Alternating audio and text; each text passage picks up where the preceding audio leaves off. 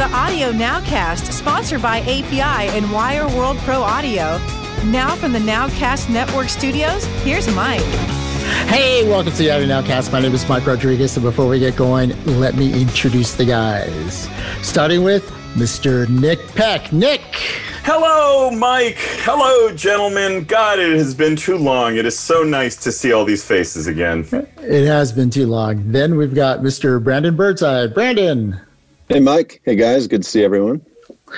And then we have Mr. Scott Gershon. Scott.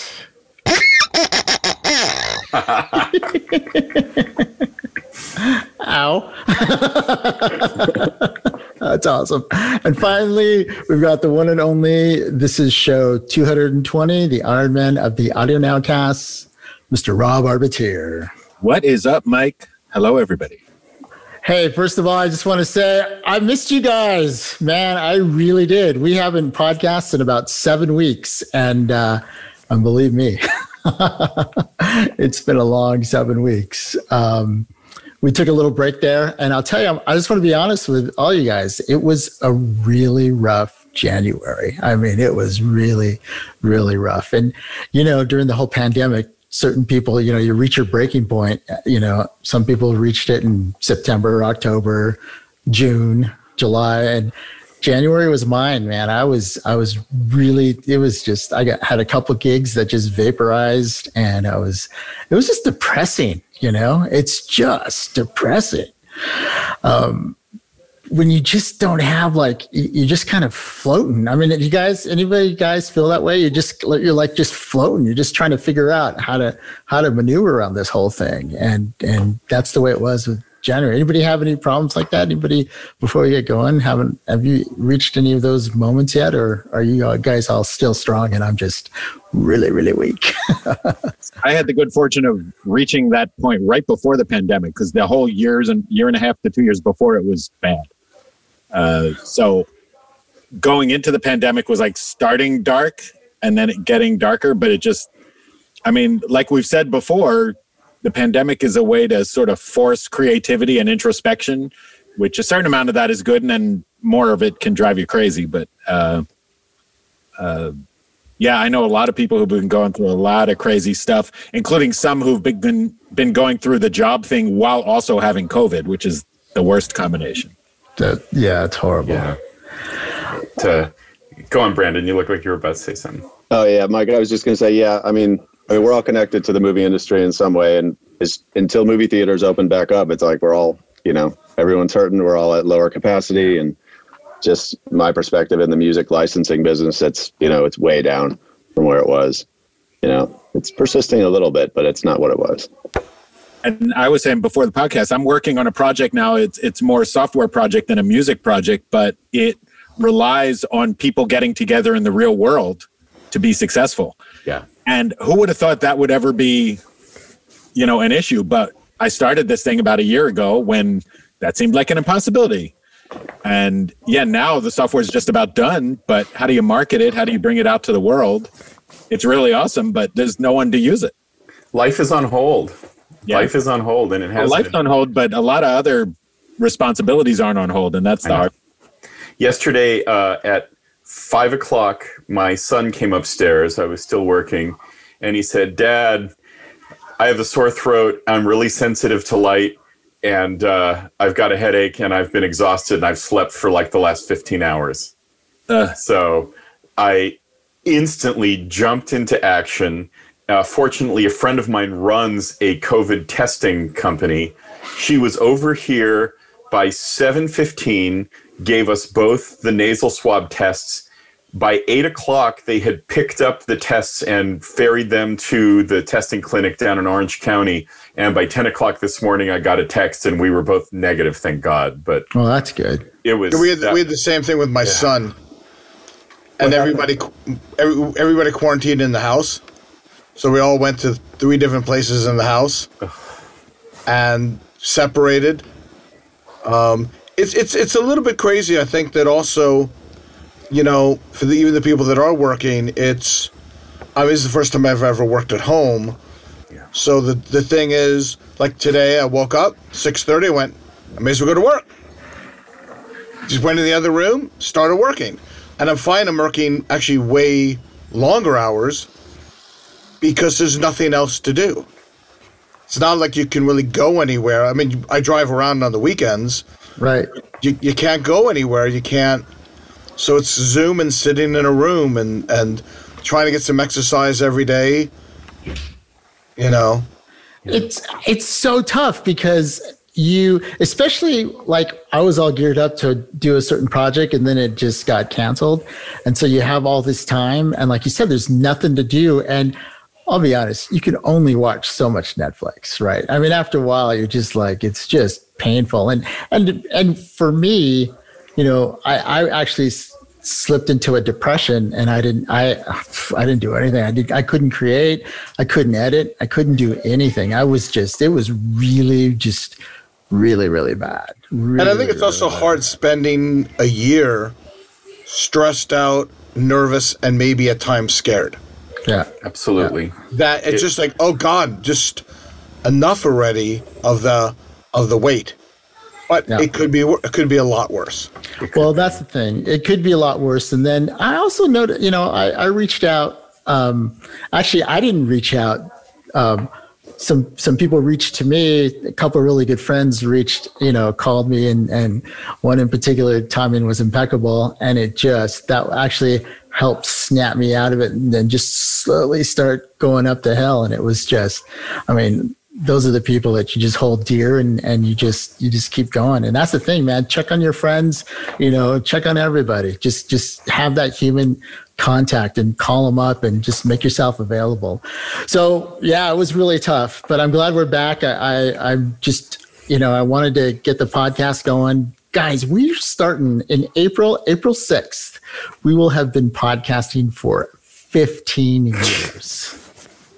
How crazy is that How is that even possible? Years. It's so insane. Like, wasn't Teddy Roosevelt the president 15 years ago? I can't even remember. I just like uh, I I you know I, I think we're probably one of the oldest podcasts, but I definitely know we're we're probably the oldest pro audio podcast out there, and, and it's it's just great. You know, it's just really it's really awesome that we have this roundtable and that we can support everybody. Well, we're going to talk more about pivoting and stuff like that, and and a little bit later uh, in the podcast, um, but uh, and kind of continue this discussion, but. I mean, it is our podcast and we are pro audio. So let's talk about pro audio and talk a little gear. And first of all, um, I just got to ask everybody um, anybody do any of the you believe in music stuff from, from NAMM? Did you go online? Did you watch any of that stuff? Anybody?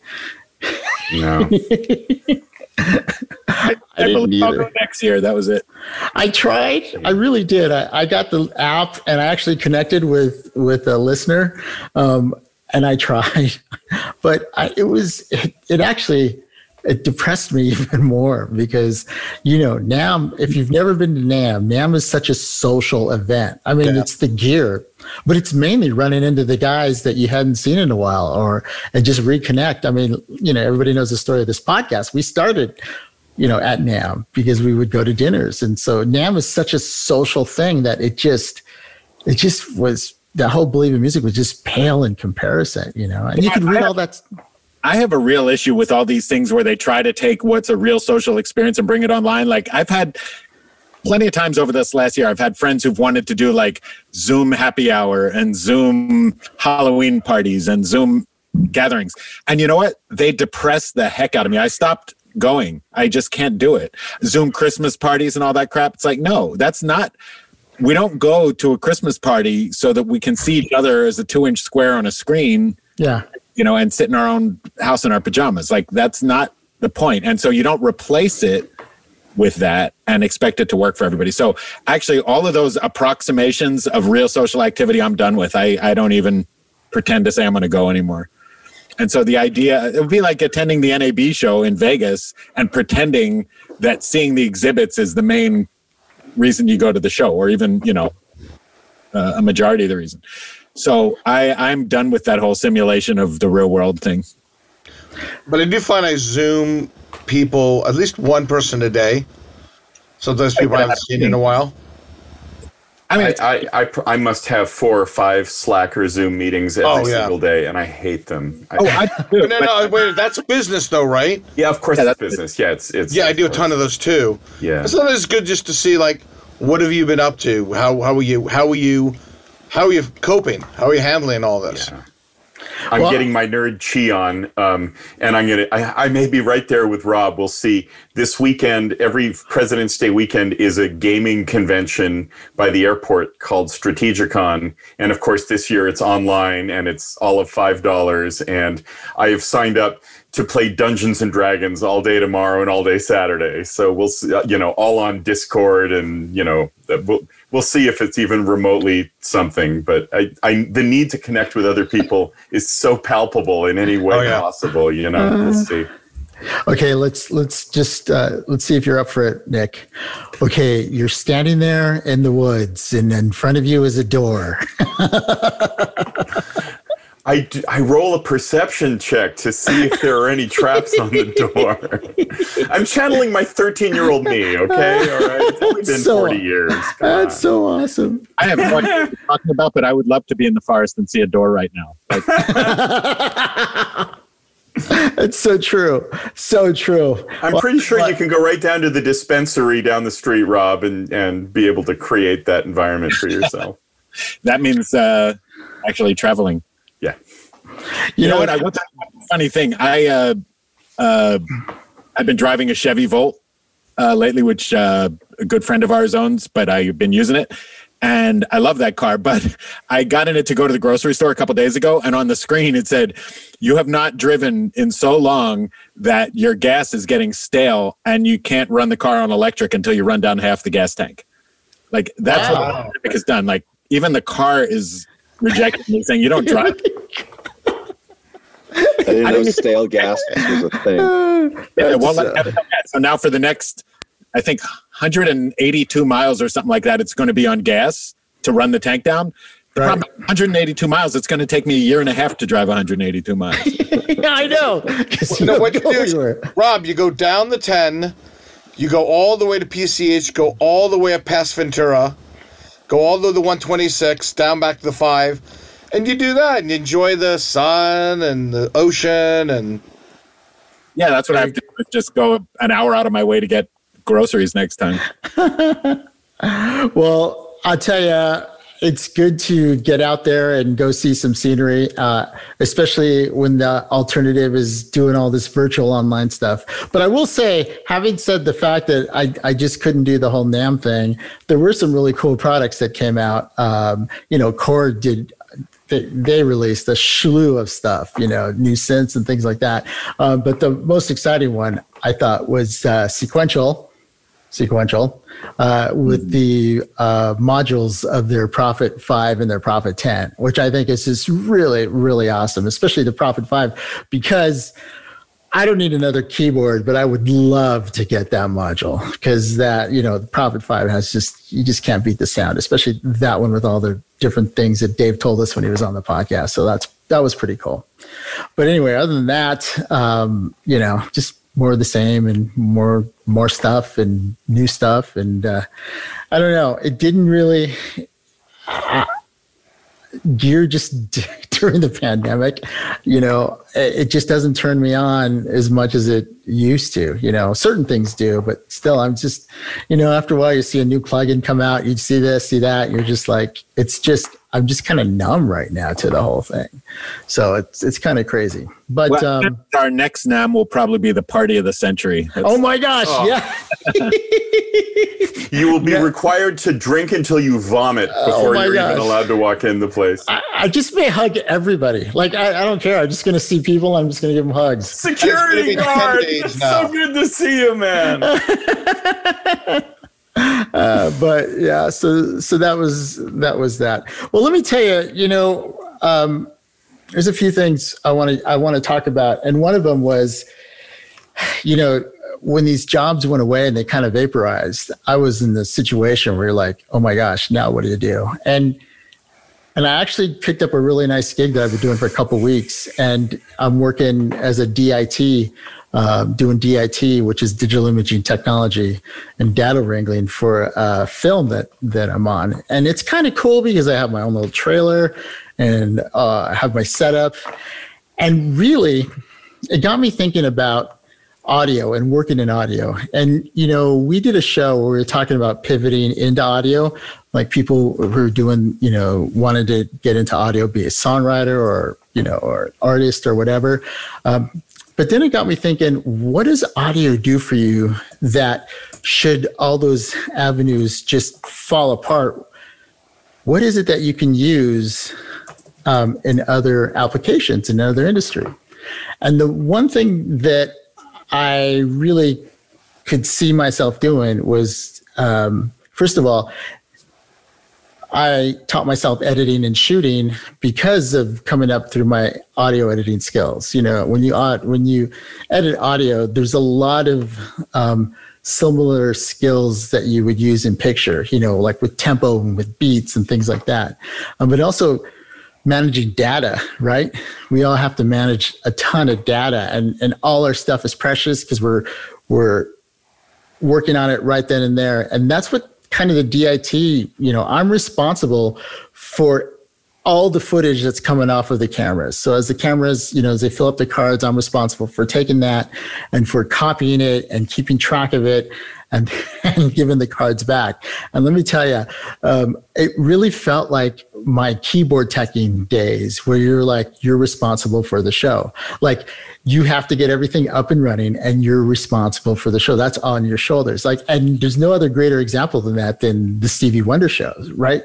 Rob? I mean, we were the heart of the show. Like everything had to be perfect and everything had to be reliable and it always had to work. And it's the same thing when you're doing DIT. Like you always have to have that data. It always has to be protective and you always got to make sure it gets copied. And you're kind of the center of of the production unit because everything funnels through you. Not that you're the center of the movie or anything like that, but workflow, it all comes through you. And, and I just had that same like like feeling of of wow, this is super important, and you really have to just do your gig and you really have to just pay attention and you can't like there's a slim margin between making the right type of copy or blowing away a card and and you know they just spent two hours getting the right take with the stars and everything so it's it was actually pretty cool, and I'm I'm pretty excited about about doing that. But that was all I you know I qualified for that because I actually did an audio job for the director, um, and then he liked that, and you you know we started talking. I told keyboard tech blah blah blah. Make a long story short, he offered me the job, and I said, yeah, sure, I can do that. Mike, can you tell us briefly how you, first of all, congratulations. Second of all, what is your method for organizing all of those little teeny tiny cards and making sure, are they all numbered? Do you have a log or something? How do you do it? Uh, so here's, here's what I, what I do is I, first of all, you have to ask all these questions like how many cameras you're shooting what they're going to shoot. You. So it's primarily since it's a feature film, you know, it's one or two cameras, right? Different angles. And so what I do is I got the physical cards and I labeled them A, B, and C, A, B, and C. So there's there's camera A, camera B, and then I talked to the um, the AC, which is the assistant camera person who's in charge of all that, and I said, okay, use only the blue cards for camera B and only the black cards for camera A. So it's really, really, you know, specific. And then every time I do an offload, I created a database that I enter in what card it is, and I entered the time that it was, the date that it was, and I also enter in um, which particular card and how much. Um, is being dumped off, whether it's going to be 365 gigabytes or it's going to be, you know, 500 gigabytes. Because I could tell the director, I could say, hey, yeah, it looks like we're, we're shooting, you know, we're, we're averaging like 1.1 terabyte a day. And then all of a sudden we hit this one day where we did three terabytes in that one day. And it's like, um, they were super long takes and things like that. And so the director will come up to me and how we're doing, and I'll just tell him. And it kind of gives him a quantifiable way to keep like how their pace is going, you know, and, and how what they're how they're filming.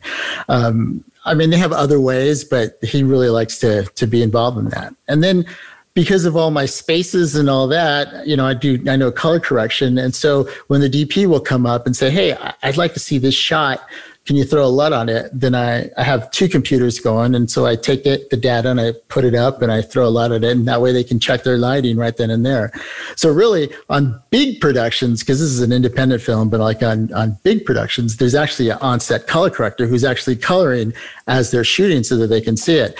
I just kind of, you know, when they want to, I'm referencing there. But my main job is to, um, make sure all the data gets preserved. And so once it comes in, it goes to my drive, then I transfer part of it to transfer drives, and then we offload that to the um, post production house because we have an editor assembling right now. So the post production house will take it and they'll they'll copy it. So I I actually keep track of which cards go on which transfer drive to the post house and when.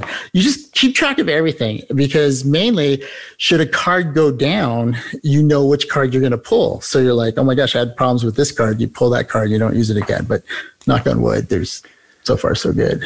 Do you back up the data, or is there back ever up. a point where there's only the data on one transfer drive? It's there's nope. always backed up somewhere. Three times it's not backed up unless you have three backups. And actually, right go. now we've we've got four backups because now the post production house has the the film and they back up theirs again. So it's it's backed up. You know digital is so unforgiving. It's either there or it's gone right? And and so you just have to cover yourself. And and i get nervous um just on the initial plug-in on the card. Like because everything is so rock solid because of my touring days. I built a rack and I got everything going and I know how to mount my hard drives and everything. But the one unknown is plugging in that that that uh, we're using T5 cards. So you plug in that T5 card and you're just like, okay, fingers crossed. But so far they've been pretty bulletproof and knock on wood, we haven't lost any data. And you know, if it's up to me, we're not going to lose any data. If we lose Mike, data, it's going to be mechanical. Let me ask you this: you, one of the things that I've noticed, and I'm starting to do research actually for the MPSC and other groups, is looking at, at large base cloud storage that is secure, that is built like a server. So you can build nested folders and infrastructure. So while VPN is so slow, you know, I've looked at G Drive, I, you know, sort of Dropbox, but none of these are quite right. Aspera. So you know, what I'm looking towards now is the video world because audio is so small and video is constantly all the editors I know are working at home. Right. So they've got to be utilizing, I know they're remote controlling in on their systems.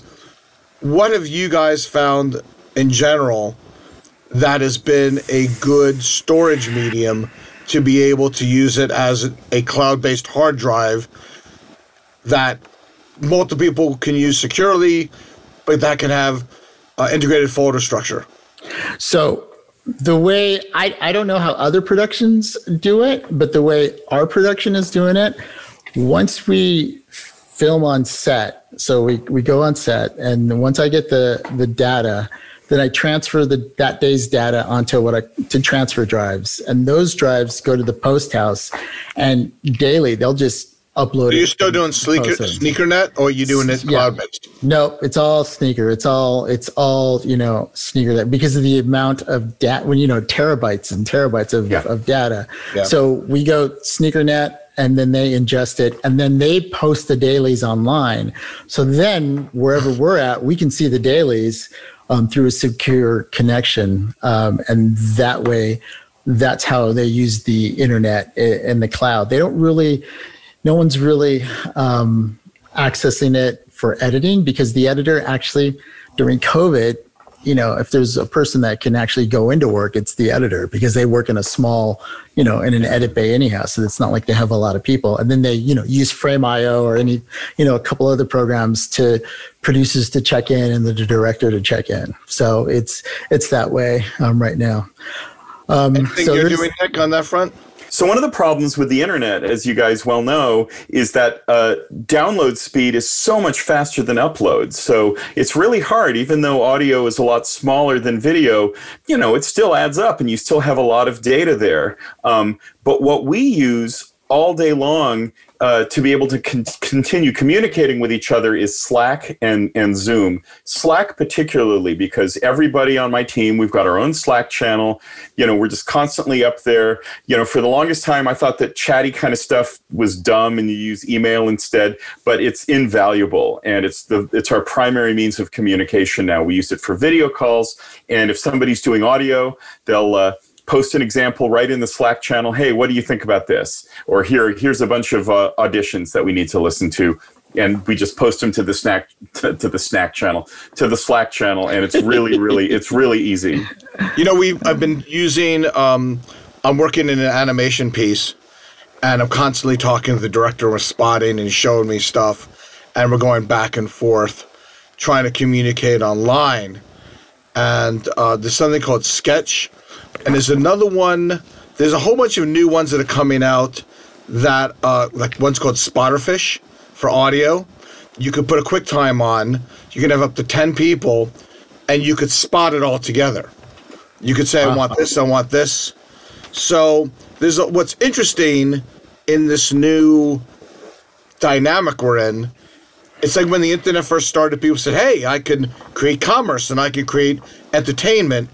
So one of the big things I see coming out of COVID is the ability to be able to work remotely, and I, I don't believe we're going to go back to the way it was. So I think now, you know, I'm with a company that's international. So in the mornings, I'm talking to Europe, in the evenings, I'm talking to China.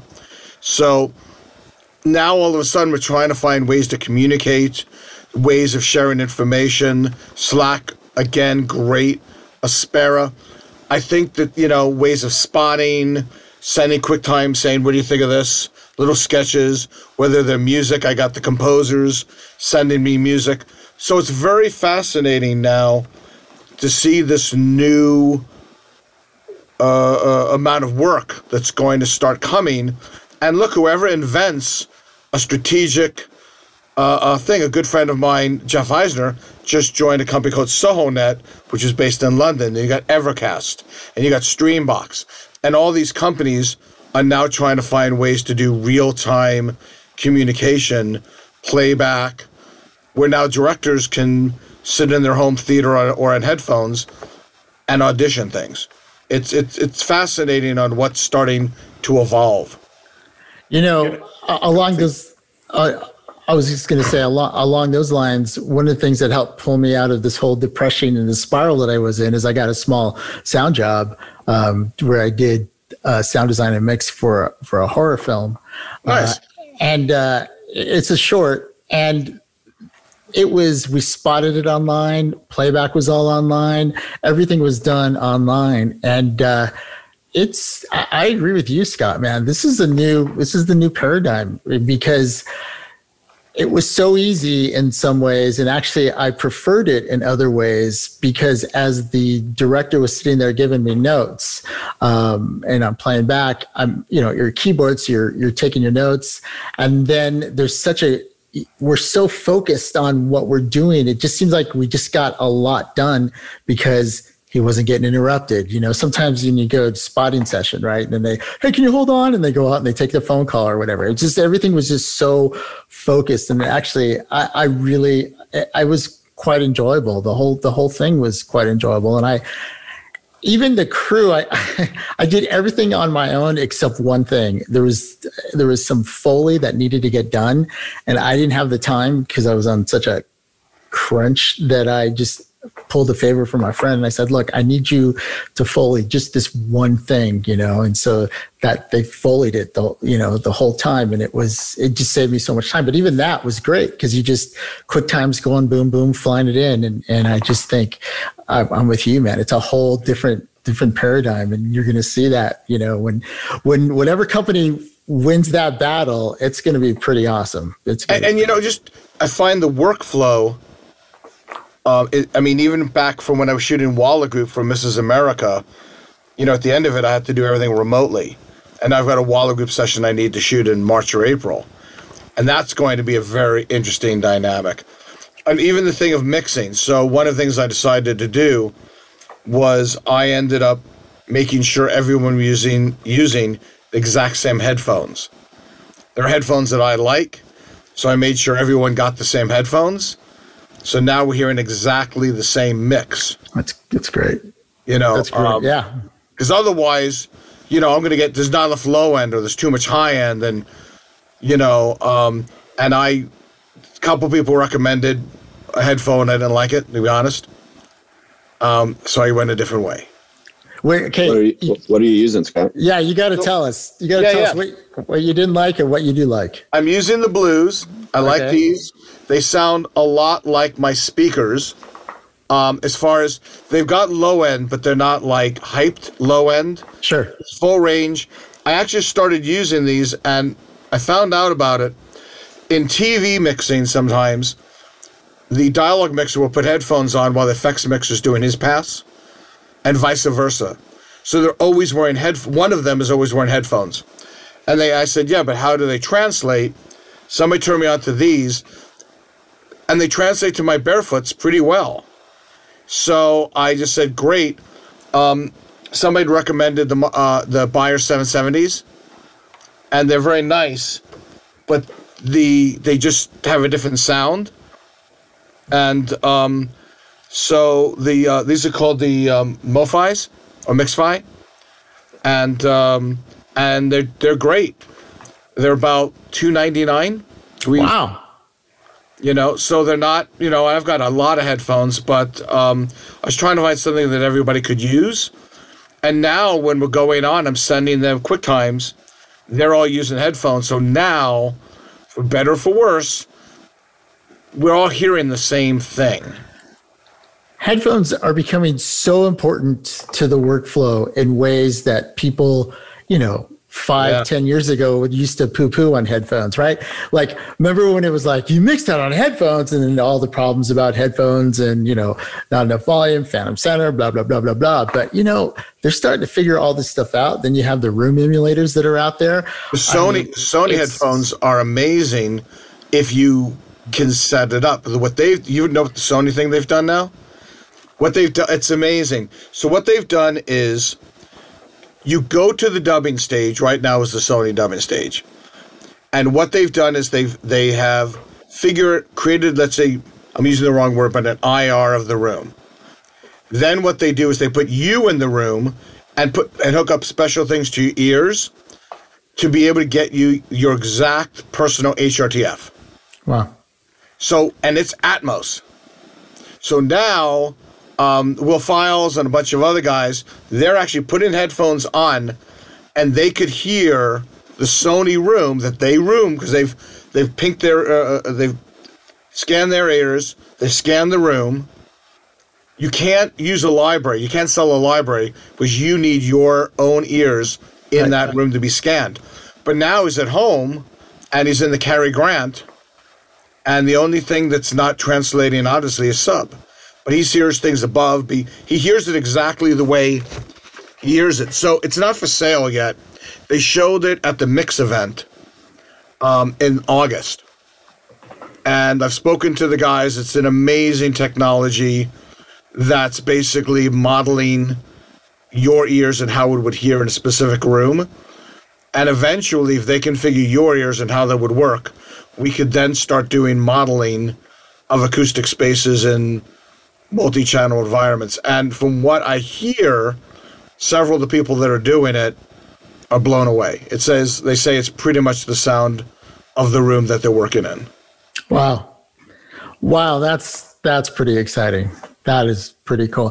Hey, I'm a big. I've been. I've always been a big headphone proponent, and uh, I actually uh, had to mix a uh, an edit to a documentary in 5.1 and I didn't have a 5.1 system, so I had to use NX, and Oh, yeah. it, it worked. It worked. Like if you know your meters, especially with 5.1, right? If you just know what you're listening to and your and and you just know your meters, like where your dialogue is supposed to be and how it how it's supposed to act. I mean, I don't know. I don't know if I'm explaining this right, but like when I was, you know, mixing every single day, I you literally could like lower the volume and just look at your meters and you could tell what was going on with your mix just by seeing how your meters were reacting. Like at least I, I could. I I don't know if that makes sense, but like you know where your dialogue is supposed to be bouncing, right? And you just you just see it there. So using a combination of that and then monitoring on the NX, it it, it worked and it matched. And it, it, it's amazing the streaming technology because like even now, in film it's a whole different discussion because it's it's a it's a different acoustical space. But when I'm doing mixes, I go straight to I get some Bose, I put it to the TV, I put it to the computer monitor, and I'm going. I watch TV all the time. Does it sound like good TV? exactly. and then you go, all right, they it, nothing's better, and the room size is kind of similar to the room that I'm going to be watching TV in. So there's a fascinating, I think, evolution, revolution that's starting to occur, and from what I sense, the wave is coming. So here's something to help you, Mike. Take a deep breath Okay. see the sun, enjoy actually the time you have. Because from what I'm hearing for the next two years, there is going to be a tidal wave of work in, in streaming TV post that you will be able, if you want to do seven days, there's enough work. Um, so, because you think about it just perfectly, Disney Plus needs material. No, I The You- amount of new shows that Amazon. they're is Everybody, I mean, Disney, they're saying, whatever you do, we don't care about anything other than Disney Plus. The stock's going down. Put that up there. And Netflix and, and Paramount's coming online now. Yeah. And, and CBS is going into Paramount. Everybody is repositioning themselves in this industry to be able to deal, and there's not going to be all winners. It's going to take about five years before we s- settle on who's going to win. But for the next five years, everyone's going to be flooding the market with their latest, greatest, coolest reason to spend 10 bucks a, a month on them. You know what's amazing about that, Scott, is what you know is you have Discovery Plus, right? Discovery Plus just came on board. Here's what happens when these networks put up a streaming uh, service. What the streaming service does is it gets all their content, like when they're just a network and they feed it onto cable TV, it, it comes out as a little stream, right? So you can kind of control how it's coming out. It's coming out, what your content's coming out. When you put it on a streaming service, it all can come out at the same time. You're just burning through content. Like you're Yeah. burning through content. If you've seen how much Netflix is pushing out, like it's just content after content, you just see it coming out. And all these other uh, uh, streaming services are going to have to do the exact same thing. And that's one of the problems with Disney Plus is they're not producing enough content because of of the fact that once you had it for a little while and you go through their back catalog, now you want to keep going. I think that to be able to compete against Netflix, there are, I'm going to call it loosely the old guard. And those are the people that have big libraries, the, the MGMs, the Disney. Sure. Um, they already have a back catalog, and they're going, look, you can watch it anytime you want. But a lot of us have seen most of all the shows we want to watch. So now it's about new content, and it's all about, excuse me, but the stock market. And the stock market, you know, with the, the with just looking at Disney, because I own a ton of Disney stock, but the theme parks are down, the oh, movies are down. Disney is down by 80 to 90% of revenue. The only, and going forward, they'll get it back, but it's not going to be the same. Their next thing they're going to do now has to be Disney Plus.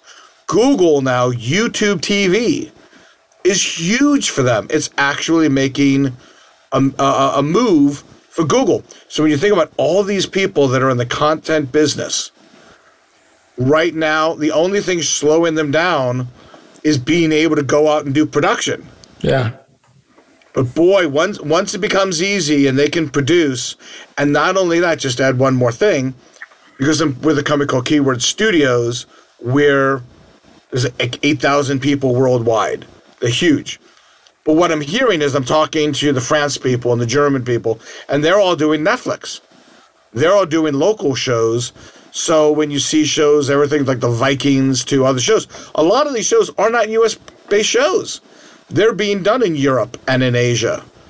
So now what's happening is this giant content pool yeah. that's starting to take place. I think it's exciting, and I think it's it's the it's the rebirth and the new renaissance of entertainment. I love my movies. I love my games. Games hasn't slowed down. Games have been very, you know, doing well through through the pandemic.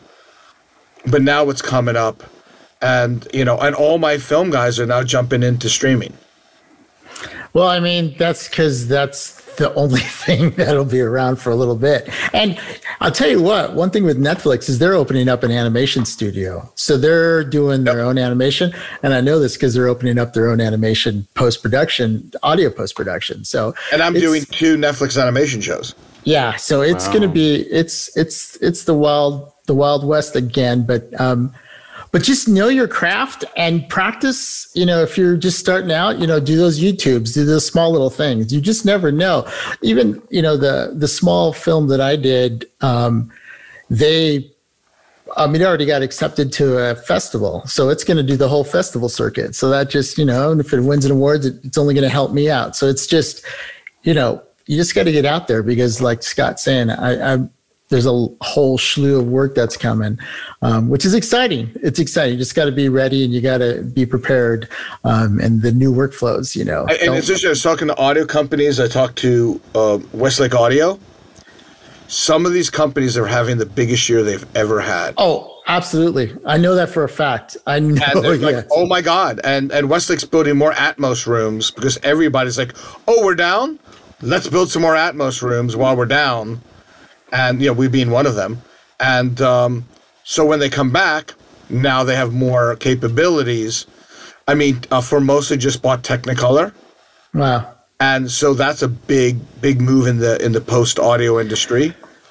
Let me let me ask a question really quick. As long as we're talking on this, um, and wow, the time is flying, but I, I want to get your opinion and uh, actually everybody's opinion. But I had this discussion about Atmos. Like everybody and their grandmother is is doing Atmos and and you know putting Atmos room, but is Atmos like on the consumer side of things? You just don't see it quite as much, and people. I don't know if people really care quite as much. So my question is, Scott, is how much more work does Atmos add to your mix? So, like, if you can work mix something normally it would take a week, does it add a half a week? Does it add another week, or does can you mix Atmos in the exact same week with the new tools that they have? I mean, just to give you a because is it because is it is it going to be the 3D TV? Like, is Atmos going to come and everybody gets? It's not even that. So we're doing we've been doing a bunch of stuff with China.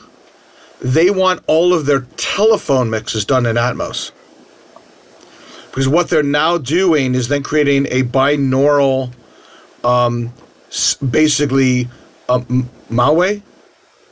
Huawei. That, yeah. Huawei. Huawei. All their phones are all Atmos. So what you can do now is look up, look down, look around, and now they're listening to Sphere. Hmm. So they've put that on all their phones. So you get have to put ADM files. Uh, hmm. And I thought Atmos on a phone? I don't, yeah. I don't understand. And I researched it, and they're like, oh, they're using 3D audio. They're taking the ADM Atmos files and then rendering it in such a way to now create a 3D audio experience in headphones because their headphones are smart headphones. So now on their phone, you know, everyone's trying to up their technology. We're not exposed to that in the United States, but that's something that they're doing, and I think that's fascinating. I think there's Atmos film and then there's consumer Atmos. And that's a whole nother discussion. Sure. Because Amazon, but think about the music. All my friends are now doing Atmos remixes of all these old albums in Atmos for Amazon. Yeah. For their Amazon yeah. studio. Look, it's amazing. It sounds great, but you know, Atmos just requires so much from the consumer that I just don't I don't I don't know. I'm I'm so skeptical right now. I, I know for film, obviously, film is is locked in. It's it's it's there, but I'm talking about all these you know consumer atmos where you have to buy the sound bar that fires into the ceiling, fires into the floor, all that all that kind of stuff. And the only reason I'm saying this is because, like the feature film that I'm working on right now, they're talking about the sound, and I'm kind of in a really good position to possibly get the sound gig for this thing. Um, and and you know, they want to do the whole, they're talking about the whole Atmos thing. And I'm like, you know, but I, I don't know. I, I don't but know. Th- think of, for, forgetting theatrical, put that aside for a second. Sure, no, I am. Okay, really, home Atmos is seven one. It's seven one plus a ceiling hit, but because everyone's got a different ceiling, whether Right. it's sloped or whatever, it's kind of an unknown. So what you're really making is a seven one mix mix. with stuff. So Yeah. it's a seven one plus two, seven one plus four. Yeah. And then if the people that are really woo, then they're doing a nine plus, you know, nine one plus four plus six. You know, you can go crazy with it. Right. So every once every once in a while, just throw that ricochet up in the room, and you you just keep going. R- uh, ricochet up I to the ceiling. Creatively, what do you want to put up there? And that's it's an interesting, it's an interesting discussion for the home market. no, that's I that's think- interesting. You know, I, I think that this is, you know, what you guys are talking about in a home market is very rarefied atmosphere, um, atmosphere. Um, I think that it's very niche, and and the main reason is because setting up all the speakers in your living room is a complete pain in the ass. No, it's got to be a sound bar. Nothing else is going to work at home. I mean, for the for the mass population. Well, what about you? What do you? So everything is like Bluetooth to the surround, so you don't have wires. I mean, how do you do all that? No, they're shoot. What they're doing is they're doing they're shooting in different directions. Some of them do it better than others. There was one that I saw when I was over Technicolor from Fraunhofer. And it was the first time I heard it, and uh, it blew me away. I said, "Where's the sub and where's your surrounds?" And they went, "No, it's that little bar right there." Because that was the first time I heard a good sound bar. Oh. And I'm like, you're kidding me. And I heard it all over the room, above me, around me. Anyway, I said, great, I want to buy that. And they said that it was a proof of concept, it's not for sale. I said, if it ever comes for sale, I would like it. And it was it's a pretty big unit. So three years later, Sennheiser creates a soundbar that is basically the Fraunhofer Institute's soundbar. Really? Two thousand bucks. It's not cheap. But if you want a sound bar, Atmos sound bar that's like holy shit, that's the one to get. Not that I know of at the moment. There's a ton, you know. That's astounding. That I mean, that takes care of all of the practical. And you don't need a sub and you don't need surrounds. Yeah. And in some sound bars, what they're doing is they have a main sound bar and then they have uh, wireless satellites. Um, Interesting. hey, Mike. Before we move on from this uh, topic, I was I was hoping I could. We, you know, we we went to the absolute high end with what Scott was talking about. I wanted to share a much more prosaic but very affordable solution that I've found that some of our listeners might be able to, you know, Sure. use, particularly in terms of a laptop. So, you know, I'm constantly experimenting with different things. Um, I am a big fan of the Sennheiser HD 650 uh, headphones. Those are my favorites. I like mixing music on them. I think they're great. The problem with them when you're working all day long is that they're heavy and it's a little too much. And so I've experimented with a new setup that would work on any laptop and would be perfect for editing. So if you're not planning on actually recording into the thing, but you want to edit and you want to spend less than $500. So the first thing is these, which is the Sennheiser HD 599s. So they're less expensive than the 650s, but the reason I like them is because they're lighter. Um, they're open ear headphones, so therefore, you know, you you don't feel claustrophobic all day long, and uh, you know they're they're simple, but they work beautifully. I've been recording a ton of dialogue, and these things are sensitive enough that I can hear a, a pin drop. Um, and the other piece that I am using them with is this, which is a Dragonfly Red. This is a $200 little USB based uh, D to A. And you plug it in, and it's USB compliant. You plug your headphones in there, and it sounds awesome. It That's sounds cool. just great. And so, what I love about this is that it's very affordable. And if you're somebody who's a dialogue editor or somebody who's, you know, just starting out and they just want to mix and they don't have all of this awesome equipment, you take a laptop, you know, a modern day current laptop like a MacBook M1 or something, and you uh, plug that in and you plug these these headphones in, and you've got yourself a completely rocking and very reasonable um, audio production studio for Wow. not very much money. That's that that is cool.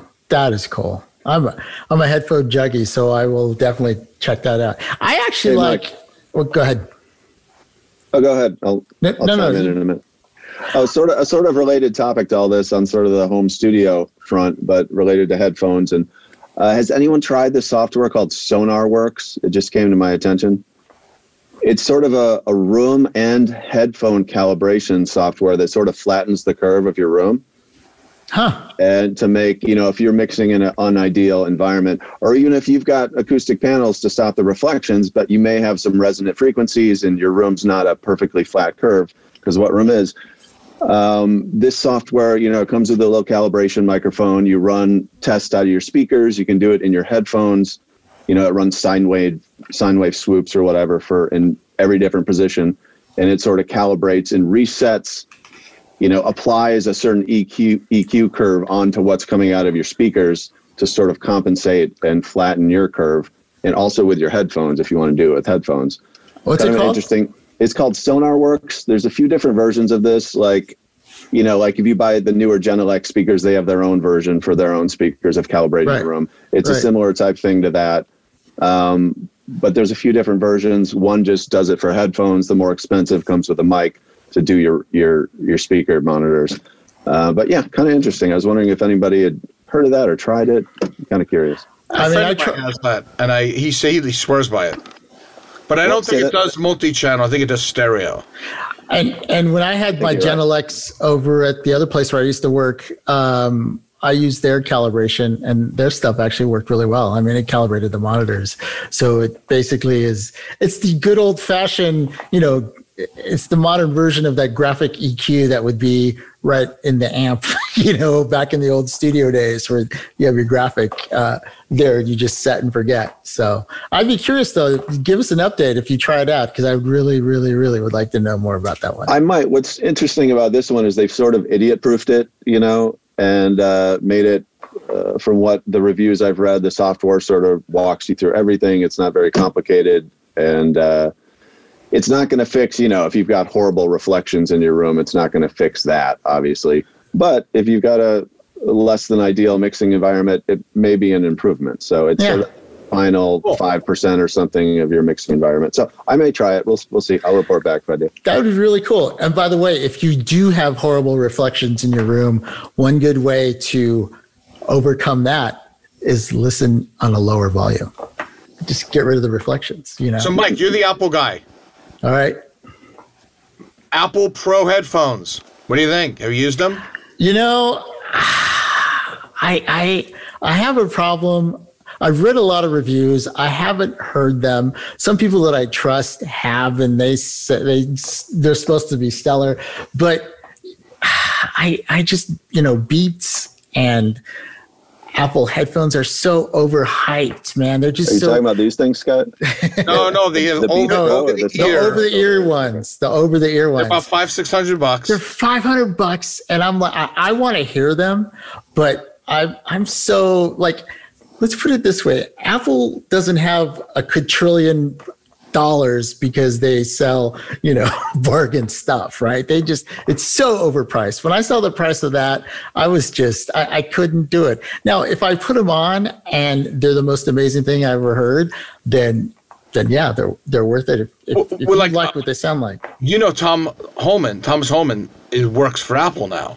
Yeah, yeah. THX, Thomas. Yeah, Holman. no, no, no. Yeah, no, Yeah, I know. I read. I read. I ran into him and I listened to what was the thing called the their speaker The HomePod. The, the pod. HomePod. It sounds amazing.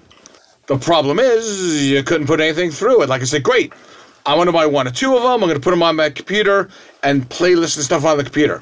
Can't do that. Yeah, And and said, you know, "Oh." and for, for so much what you can play stuff off your phone, and that's pretty much it. Yeah, and they sound. Look, they sound good. I I was in the Apple Store actually when I was filming. We were in, uh, we were in Paris. Heard this amazing system and realized it was coming out of two of those pods. So they can sound good, but they're so expensive, and you can find products that are just as good, if not better. So I don't know. I, I I'm not gonna pass any judgment until I actually hear them. I'm really curious though, Scott. You know about those headphones. Yeah. Because I mean, if you can justify a five hundred dollars for headphones, they better sound like amazing. They better just they better add something to to your music because that's just a lot of money to spend, you know, Well, because you're getting into money- But Apple's always twenty percent more than it should be. yeah, But that gets right back to these things. I mean, Yeah. you know, I mean, yeah, I got Sennheiser, I got 600 bucks. Sennheiser eight fifties, so I get it. Yeah, they're awesome. Or a pair of Grados. I mean, there are so many really audiophile headphones out there that are in that price range. I, I just, I, I'm going to focus on companies that they're they, what they do is they make high quality audio. Thank you very much. I mix a lot of headphone mixes on 240Ms, AKG 240Ms, because I know that headphone. I've been using it for so long. I just know yeah, it's it's like just this flat headphone, right? So if you can make it, it's kind of like the NS10 of headphones. You know, you can make it sound good on a 240M. You can make it sound good on anything. So, well, hey, listen, man, we are actually going to wrap up. We were going to hit a couple other topics, but I think I'm going to save that for the next podcast. Um, this is just let's just consider this getting to know you guys again after after seven weeks off. uh, but um, let's know, just never do that again, okay? Let's just, uh, you know, we had such a run. We did like um, 30 shows, you know, once COVID started. We we just were cranking them out. So it was, you know, it was it was time for a little break. I just didn't know it was going to happen quite like that. But I just want to encourage everybody, look, um, if you're going through some depression, if you're going through some really low times and you know, find something to to work on. You know, just throw yourself back into what what you like to do. It like I can't tell you how important it was for me to get that first um, little horror film because it just you know it, it gave me a purpose and it, it I just I got creative and and it really helped pull me out of out of the depression and it was it's there's just something great about seeing a project just build and build and build and build and you're playing back that final mix for the director and you just there's this certain amount of just pride that you have and you just you just just really does something for your psyche and it just makes you want to go out there and keep doing and keep doing and keep going. So you know sometimes if you have to pull yourself up and out that's you know just just just hold on to what you can do and hold on to to what you create and then just slowly just grab yourself and, and go out there and, and collaborate you know just do something with other people. And it's it's pretty interesting. And you never know man. You never know where this crazy world's going to take you. And you know you may find yourself in a trailer on a set in hollywood. So it's like it's just a crazy crazy world right now. Hey before we go anybody working on anything uh, that they they want to talk about? Um, rob Uh, trying to figure out how to burn off half a tank of gas in a Chevy Volt. I, uh, I'm continuing work on a lot of software projects, and it's interesting. A lot of the projects that I'm, I actually have a meeting tomorrow about an upcoming project where everybody wants to sort of buckle down now while everybody's still locked up and get things done, but it's towards the goal of things that are going to be cool when we can all get together again in person. Oh, that's So I feel like there's a lot of optimism in the different opportunities that have been coming uh, to me. There's there's investment in new technologies that are going to be viable only once the pandemic has passed. So, I mean, it's still we got a ways to go, but uh, I feel like there's an optimism that I hadn't seen a few months ago. Also, a lot of the older people in my life have now been vaccinated, so that's that's that's good weight off. Uh, so yeah, I mean, I have optimism. I'm still feeling like a caged animal, but other than that, there's a little optimism. well But nothing about- to talk about. how about you scott Um, I think I can say a couple things. So, what we've been working on, that's kind of out and about. So we've g- have a number of projects, a bunch of stuff we've done with Riot for the last two years. Uh, we've been working on Valorant and uh, Legends of Runeterra. Uh, and then I just reunited with a director of mine who I did Book of Life with, uh, Jorge Gutierrez. And we're now going to be doing, um, I just started Maya and the Three. That's been out there. I have no clue when it comes out. Um, so, um, yeah. Uh, and that's kind of what my life will be probably for the next six months. Wow. So that's cool. I love Book of Life. So you know what? I, I you know I what I appreciate the most out of all of it is the distraction. and I, you know, to what you were saying, Mike, and and I totally, and I think anything you can find that just distracts you. Yeah. You know, go to uh, beginning at the Stream Deck and programming and scripting the Stream Deck with SoundFlow and many just trying to find tools and tricks. And there are a lot of cool things out there. Um, I probably watch more YouTube actually now than I watch uh, um, TV. I've gotten into astrophysics and um, I'm just I do very strange things, that, you know. That I'm just like I wonder, like why don't we know about gravity? Well, let me research, you know, and, and then start understanding space and time and very weird things. So that's what happens during COVID. That's cool. Brandon, how about you? What are you working on? Uh, just working on some new trailer music, trying to uh, refine and make my process quicker. Because the name of the game is to crank out as much music as you can, you know, while retaining quality. So I'm trying to get it. I'm trying to cram the whole composition, production, mixing, mastering, you know, process, which all which I'm doing myself down to a week if I can do it. I can't Wow. do it in a week right now. It takes me like two weeks at my fastest, but it's like trying to cram that all into a week and just challenge myself to do that. So, And Brandon, are you creating uh, uh, custom music or library music? Uh, library stuff that I'm just releasing. Because I was going to say, what a great time to just build up a massive library of material that when it does open, It would be if you if you didn't have children at home who you had to homeschool and took up most of your time. Right. No, that's- There's that. I, I get that. You guys know how that goes. Yeah. Oh, I feel your pain, my brother. Jeez. Nick, how about you? Um, well, al- always, always on the go. Um, first of all, I'm I, I, I'm right there with Brandon, and I have to give a shout out to every parent who is trying to work from home and raise children at the same time. Scott, I know you have to deal with this too. It's so the the hardest part of it is that I, I'm Const- My focus is constantly being taken away from whatever it is that I needed to do at work. So right now, after this show, I'm going to have to work for several hours to catch up for stuff I didn't get done before. Um, so uh, you know, I feel you. I'm really glad that I have a job in which I can work from home. So I'm super lucky along those lines. But it's hard. It's it's hard with kids. Um, for for Disney, uh, it's now nice I can finally start talking about some of this stuff. Um, uh, I directed a audiobook of a book called Lore, which um, has just been released and it's been on the New York Times bestseller list for five or six weeks now. So that's wonderful. Um, I finished a couple of books for National Geographic and I'm starting another one next week. So that part of things is really, really fun. Um, and then on the art side, as I'm always doing art, there's one thing I did that uh, I'm pretty sure we'll talk about on the next podcast because we're Yes, we will. talk about it. Um, but beyond that, there is a French uh, modular synthesizer record label named Modulisme, and they got in touch with me. They were doing, um, they were releasing four albums of music by people uh, composing on a Serge modular system. So they asked me to contribute a track for that, which I did. And uh, it's up, and that's wonderful. And I'm working on it Fantastic. yeah, it was it was cool. Um, and I'm you know, there's no money in it, but that's not what it's about. It's about creating art, right? And and then uh, um, I'm working on an ambient album with a friend of mine. We're almost done with the second track along those lines, and you know, I'm just doing my best to try to keep moving forward with a lot of different creative projects. And that creativity has nourished my soul. It's exactly what you're saying brother. It has given me so much sustenance you know and so much grounding and stability.